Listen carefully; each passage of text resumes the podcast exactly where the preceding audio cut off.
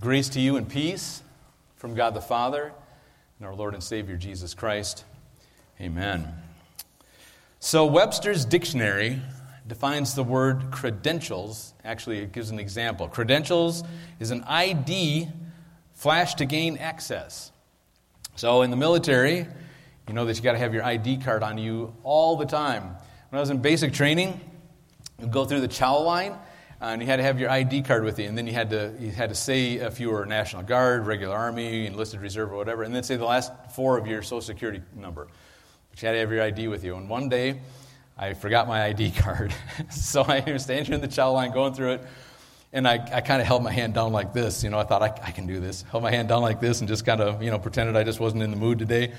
Got away with it. I said uh, National Guard, my last four of my Social Security number, just kind of pretend I put it in my pocket quick. Nobody said anything. She just wrote it down. She said, okay, we're good. So, all right, credentials, though, get you in the door, right? Credentials get you in the door. But now, very closely related to the word credentials is the word credibility. Credentials might get you in the door, but credibility, on the other hand, your credibility is based on your results, not on your potential. Um, one attractive quality uh, of Jesus um, is that he had credentials and he had credibility. Um, he's you know, known as Joseph's son. Last week we looked at him in Nazareth and they said, Isn't this Joseph's son? But we know him um, as the only begotten son, right, of the Lord Jesus, of, the, of God the Father, Lord Jesus Christ. So his, his credibility came from the beginning. Um, he fulfilled over 300 um, prophecies in the Old Testament. Um, he, what, walked on water. He calmed a raging storm. He raised people from the dead, drove out demons, um, died and rose again. Am I missing any? You know, so his credibility came with the, his actions, the things that he was doing in his life and the things that he was doing here on this earth.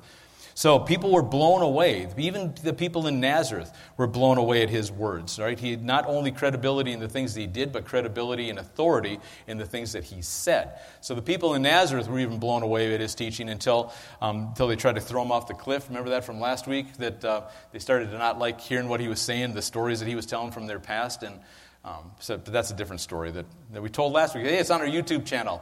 Remember to uh, like and subscribe if you're if you're there. All right. You guys are going to have to smile a little bit more. I need just a little bit of. Blink twice if you're here on, on a voluntary basis, all right? Okay, you are. Okay, good. I got a couple hands on that. All right. So, all right.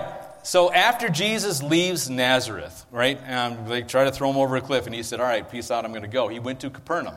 Um, that's kind of like um, walking from here to Appleton. It's about good 50 miles. And just so we can uh, get some perspective and put some things, frame some things the way they are, I've got a couple maps I want to show you this morning. The first one is um, Israel in Jesus' time. So um, there towards the middle, you can see um, Jerusalem, just over that red word, Judea. Right there, Jerusalem. And then you got uh, north of that, you have the area of Samaria. And then further north, you see the Sea of Galilee. That's kind of our landmark right there. Um, down to the lower left, you see the city of Nazareth. Right? And then on top of the Sea of Galilee, you have Capernaum. So Capernaum's right on the Sea of Galilee. It's a busy city. Um, there's a lot of trade going on there. There's a lot of fishing, obviously, going on there. So it's a much busier city and much bigger city um, than Nazareth. Actually, I've got a smaller map that kind of shows that area too. So you see Nazareth there, um, Cana, and you go through, and then you get up to Capernaum. Like I said, it's about 50 miles. So it'd probably take about three days to walk um, from um, Nazareth to Capernaum. So, all right, so now after the people um, tried to get rid of Jesus, tried to throw him over the cliff, he went to Capernaum. And the way it reads to us is he set up shop there. He is, Capernaum is now his home base um, in this region. This region right here is called Galilee. A little bit bigger than that is called Galilee. So, uh, Nazareth and Capernaum are cities in, in Galilee. So, okay, so pick up Luke where we left off last week. Um, so, chapter 4. If you haven't read through the whole chapter 4 of Luke, by the way, you might want to do that this afternoon. It's powerful. It is packed with so much stuff. So many things are happening in that one chapter. Uh, it's it's kind of almost mind blowing. But here, so he leaves um, Nazareth.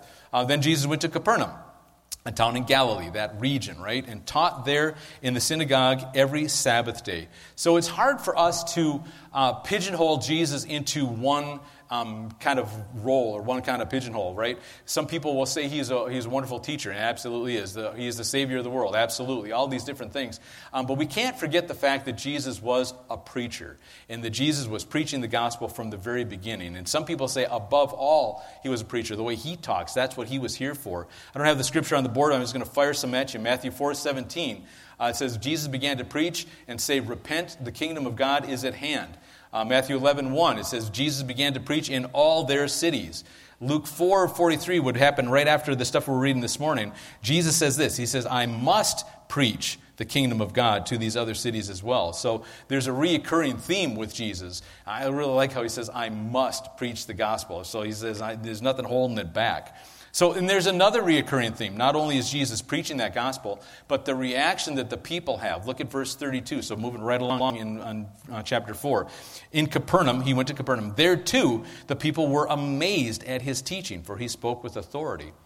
That word amazed, we've talked about it before, means completely shocked, means astonishment, means they, he blew their minds. They can't believe their ears.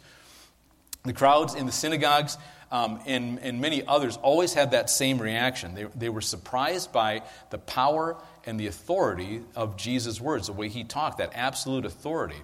So when we see that, you know, what, what does that mean? What are, they, what are they talking about here? What was different about Jesus' teaching and than, than other people? Um, so unlike the rabbis of the day, um, we say that the rabbis back in the day um, had what we call schools of thought. You know, we kind of think like that today too, because we've got Lutherans and we've got um, you know different almost denominations of Lutherans. We've got Baptists, we've got Methodists, we've got Catholics. So we have schools of thought too, different schools of thought. So those rabbis would come from a school of thought, and that's where um, the disciples would decide which rabbi they wanted to follow, which rabbi they lined up their theology, their theology lined up the most with. They would follow that rabbi. But okay, so now the rabbis, though, instead of um, preaching and teaching the Word of God, what they would really do is just quote other rabbis. It was almost like they were just preaching and reading out of a text that had already been written. So most of the rabbis in each school of thought were kind of saying the same things over and over again.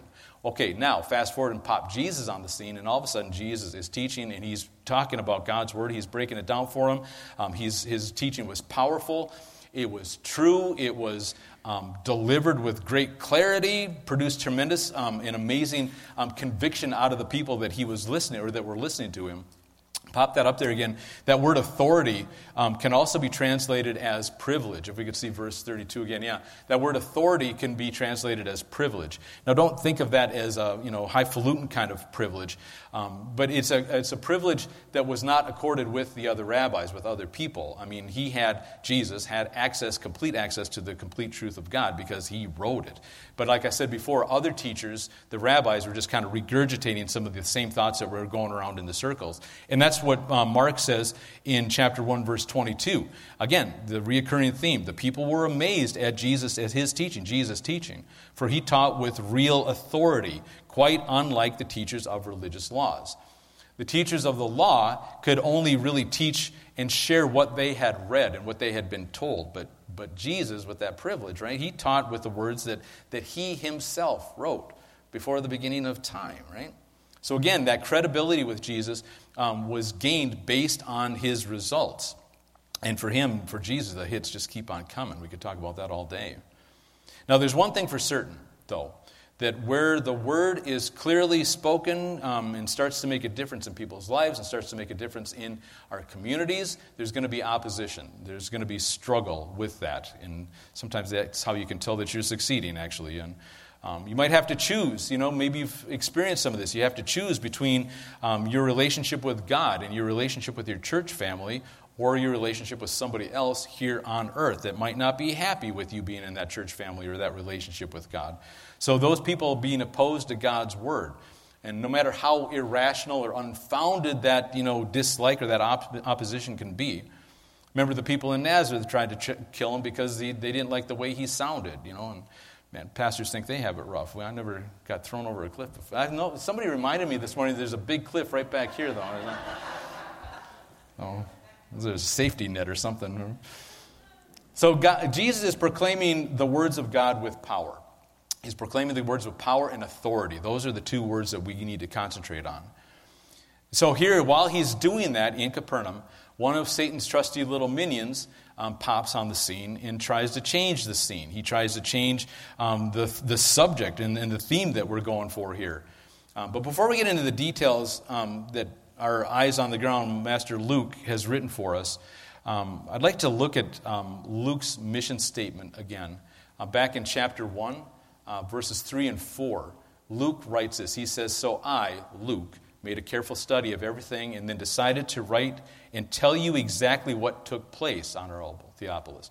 He says, I have done this, verse 4, this is, the, this is the verse. I have done this to let you know the truth about what you have heard, to let you know that everything that you have heard is true. Everything that I'm writing here is to back up the things that you've heard so that you know that they're true. And what have we heard? I mean, the big thing we've heard is that Jesus is the Christ. Jesus is the Son of God. Jesus is the Messiah, the anointed one, the chosen one, the one that we've been waiting for all this time. Luke says, He's the guy, and here's the deal. And I'm going to tell you some of the things that happen so that you can understand that that's the truth, that we can, we can sink our teeth into that, and we can, without, uh, beyond a shadow of a doubt, understand who Jesus is and was. So, okay, back to verse 33. In the synagogue, there was a man possessed by a demon, um, an impure spirit. He cried out at the top of his voice. He said this in verse 34 Go away, he said. What do you want with us, Jesus of Nazareth? Have you come to destroy us? I know who you are. The holy, you're the Holy One of God. Um, so, okay, if we were watching this on TV in a, in a, sitcom or something like that, this is where the music would go dun, dun, dun, and we would cut to commercial and just wait to see what happens after that. So, okay, so before we unpack this, a little bit, I want to define some terms here. I want to just kind of set the groundwork for what we're talking about and what we're reading here. Um, these demon things um, are fallen angels, the ones that um, followed Satan when he rebelled against God. And a third of the angels, it tells us, went with him. Um, so, uh, what do we know about them? Not a whole lot. We know that they possess intelligence. Um, we know that uh, they, they not necessarily rank higher than us, but they are higher than us. Um, they've got physical power, some of them um, incredible physical power that uh, gets shown in different cases. So, um, so what do we, how do we deal with that? How do we deal with that reality um, in our world and in our lives? C.S. Lewis says it like this about, about demons. He says, There are two equal and opposite errors in which our race can fall about the devils. One is to be- disbelieve in their existence. Okay, so that's one mistake, to, to disbelieve in their existence. The other is to believe and to feel an excessive and unhealthy interest in them. And then he goes, this is from the Screwtape letters, by the way. So he, he goes on to talk about how that second part, having that unhealthy um, interest in them, excessive and unhealthy interest, actually is where we err on that side more often than not. Luther tried to teach that same thing. Luther said there's not a devil behind every tree. Sometimes a tree is just a tree. So let's keep moving and just keep going in the right direction. Don't give the demons and, and, the, and those minions um, credit for everything. But we do know this. We do know the goal of Satan and all of his followers is to try to push, his for, push, push forward his lies and his agenda, the things that he wants to go. They have one goal, and that's to convince you to follow their lies instead of following God. Satan, we call him the lying liar who tells lies. Every time he speaks, it's a lie, and for some reason, there are people who believe and support that. John, when Jesus is talking in John chapter 8, verse 44, he says, Your father is the devil. You are his children, and you want to do what your father wants. He was a murderer from the beginning. He has never stood for the truth because there's no truth in him. Whenever that liar speaks, he speaks according to his own nature because he's a liar and the father of lies. So the devil's not only trying to make your life miserable, he's trying to destroy you. He's trying to destroy you by destroying your relationship with God. And like C.S. Lewis says, um, you know, either we put no stock in it or too much stock in it, and Satan doesn't care which we do. As long as we're just obsessed with it like that and just looking in another direction, he's happy no, no matter where we're looking. So some dis- dismiss demons because they don't exist, but like I said, others believe there's one behind every tree. Back in the beginning of, of the chapter of Luke, the fourth chapter of Luke, um, we have Jesus being tempted by Satan in the wilderness. Okay, so there we have, um, we have Satan on the offensive, attacking Jesus, and Jesus fending him off. Well, then things start to turn, and now Jesus is on the offensive, and he's attacking, and he's driving these things out. But before we get to that, let's take a look at um, and talk about kind of our, our adversary, um, the one that we call Lucifer sometimes, and, and what the Bible actually says about the little guy there. Um, first of all, Satan, listen to this now. I want you to get this clearly in your head. So we're going to take a couple minutes because I'm going to throw out this um, thesis statement and then we're going to back it up. Satan is not the opposite of God. I just want you to think about that for a second. Satan is not the opposite of God. And let me tell you what I mean because, like I said, I want to get this concept in your head. Because when you first hear me say that, well, God and Satan certainly have opposite goals. So, in that respect, yes, they are, they are opposite. But what I mean is, old Lucifer isn't anywhere close to God's power or any other attribute of God. God is all powerful, God is all knowing, God is all present, present everywhere. We read some scripture this morning that says He knows your thoughts before you think them. Okay, Satan is none of those. He has no attri- none of those attributes. He is not all powerful. He doesn't know everything. He's just picking up. So he is not on the level with God. So in that respect, he is we give him too much credit a lot of times, but he is not on level with God. He is not on par with God. He's nowhere even close to it.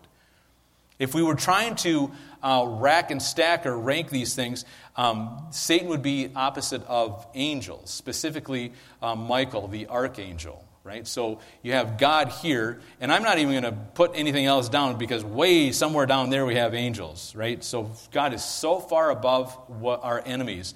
That power that lives in God, the power that Jesus demonstrated, that authority and that power that lives inside of us is bigger than anything that we are going to come up against.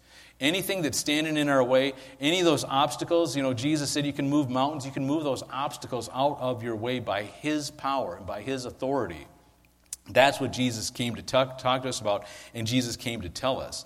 So Jesus goes on the offensive, right? He attacks these little minions, these little demons, these little devils, whatever you want to call them. So in verse 34, though, this thing freaks out because he sees Jesus coming. Verse 34 says, This is the demon talking, Go away. What do you want with us, Jesus of Nazareth? Have you come to destroy us? I know who you are. You're the Holy One of God. Okay, so Luke is my boy, man. I like the way he writes, and I like this, the way he um, words things and, the, and the, the kind of ideas that he uses. Okay, so that, that phrase, go away, okay, so it's tough to translate any language. Um, that is uh, what in English and in, in Greek we call it an interjection. Do you remember Schoolhouse Rock? We should watch a couple of those real quick. Interjection. Okay, so that's that's like a one word with an exclamation point, like wow, right? Okay, so this is kind of the opposite of that. But this isn't really a word. This is more like, I should cover my mic when I do this, but it's more like this demon going, ah! He sees Jesus at the other end. He goes, ah, you know, what do you want with us, right? So that's what he's, he's freaking out, Jesus of Nazareth. He says, Have you come to destroy us? I talked about that word a second ago because that's Satan's um, objective for you, to destroy you. And that, that word destroy means to put an end to to end things. God, uh, Satan wants to, to end your relationship with God. He wants you to be destroyed from the inside out. And yes, he doesn't have the power to do it, but he's got the power to lay some things in our path and lay some things on our, in our way that we ourselves will choose and then start to destroy ourselves. So that's to destroy us. And then he says this. He says, he, you know, the most significant thing that could be said, this, this little demon, this thing says, and he doesn't even realize it. Look what he says there at the end I know who you are. He says, You're the Holy One of God. And that Holy One of God could literally be translated as God, like God the Creator, God the Father, God the one God. I know who you are. You're the one. You are the God. Right? So um, it's not enough for us to just know that, though. I mean, this, this demon knows that, and it's still not changing anything about him or not changing any of any ideas that are going into their heads. That's why I pointed out earlier that they have intellect. They, they have some intellect. But so um, James says it like this in verse uh, chapter 219. He says, You believe that there is one God. Oh, that's great. Even the demons believe that, and they shudder, but it doesn't make any difference in their existence, or uh, I would say in their lives, in their, in their beings. It doesn't make any difference. So James is saying, and, and Jesus is saying, and Luke is saying it's not enough just to know that unless we're applying those truths to our lives, unless we're using those tools that God gives us and those things that Jesus is doing for us. So, like the other fellow demons, um, this one back in Luke had to acknowledge Jesus' power, um, his power and authority. Um, not just the name, but the position of power. Because, like I've said before, uh, there's no credible historian that doubts the existence of Jesus, that doubts that Jesus existed and was a person and walked here on this earth. I say credible historian because you can anybody can write, "Hey, Jesus never walked on the earth," and you know, I'm saying, you know, anybody on the level of C.S. Lewis or somebody like that. There's no credible historian that writes that Jesus did not exist. Everybody acknowledges that Jesus existed. Okay, so if that's our basis, if that's our base, then we have to decide what Jesus was here for and who he was and what he did. Luke says, I'm writing some of this stuff down. I was an eyewitness, and I've got witnesses to back up back in the day. I've got people to back up what I've written down here so that you can know that it's the truth. So that you can know that Jesus is the Christ, that Jesus is the Messiah, that Jesus is the Holy One, the Anointed One, the Chosen One, the one we've been waiting for. That's why I'm writing all this stuff down. So we have to decide then who is Jesus in our lives. Is he just some kind of cool dude that walked around? Is, or is he actually everything? Right? And some very important people in world history and mankind history have, have messed this up. I want you to look at a quote, and I'm not going to pick on anybody, but I'm going to show you a quote here um, that Gandhi said. Gandhi says this Jesus to me is a great world teacher, among others. Okay, great. I mean, that's almost going back to James. You know, the, you believe that there's a God, you believe that Jesus existed, but it's not making a difference because you're falling way short of who he was and what he did and what he came here for. Knowing Jesus and knowing about Jesus and be able to quote scripture and things is, is not enough. We have to acknowledge his authority, we have to acknowledge his power. Just like those people in Capernaum did that day. Look at what happened in Capernaum in verse 36 and 37. Excuse me. Amazed, it says, the people exclaimed, What authority and power this man's words possess! Evil spirits obey him, and they flee at his command. The news about Jesus spread throughout every village in that entire region. Right? How many times have we read words like that? You know, with a power and authority, evil spirits even obey him. Remember when he calmed that storm in, the, uh, storm in the boat, and the disciples said, "Who is this guy?" Even the storms obey. Everything obeys him. Why? Because he's the creator. Why he is the, the commander of everything that's going on. Get back to the Gospel of Luke. The Gospel of Luke is a, is a book of action. I like Luke a lot. Um, Luke's image of Christ is one of, of great activity, great energy, great purpose, great results. We can't read that book, the book of Luke, especially chapter 4, and think somehow in our minds that Jesus is inactive or, or, or passive in any kind of way. In Luke, in the book of Luke, Jesus keeps divine appointments, um, radically affects the life of everyone he came in contact with. In this passage, we find the people, right, marveling at Jesus' power, marveling at his authority. Not only did he speak with authority and power, but he demonstrated authority and power. Jesus literally did things that only God can do, and people's minds were blown away, and they were completely convinced of who he was.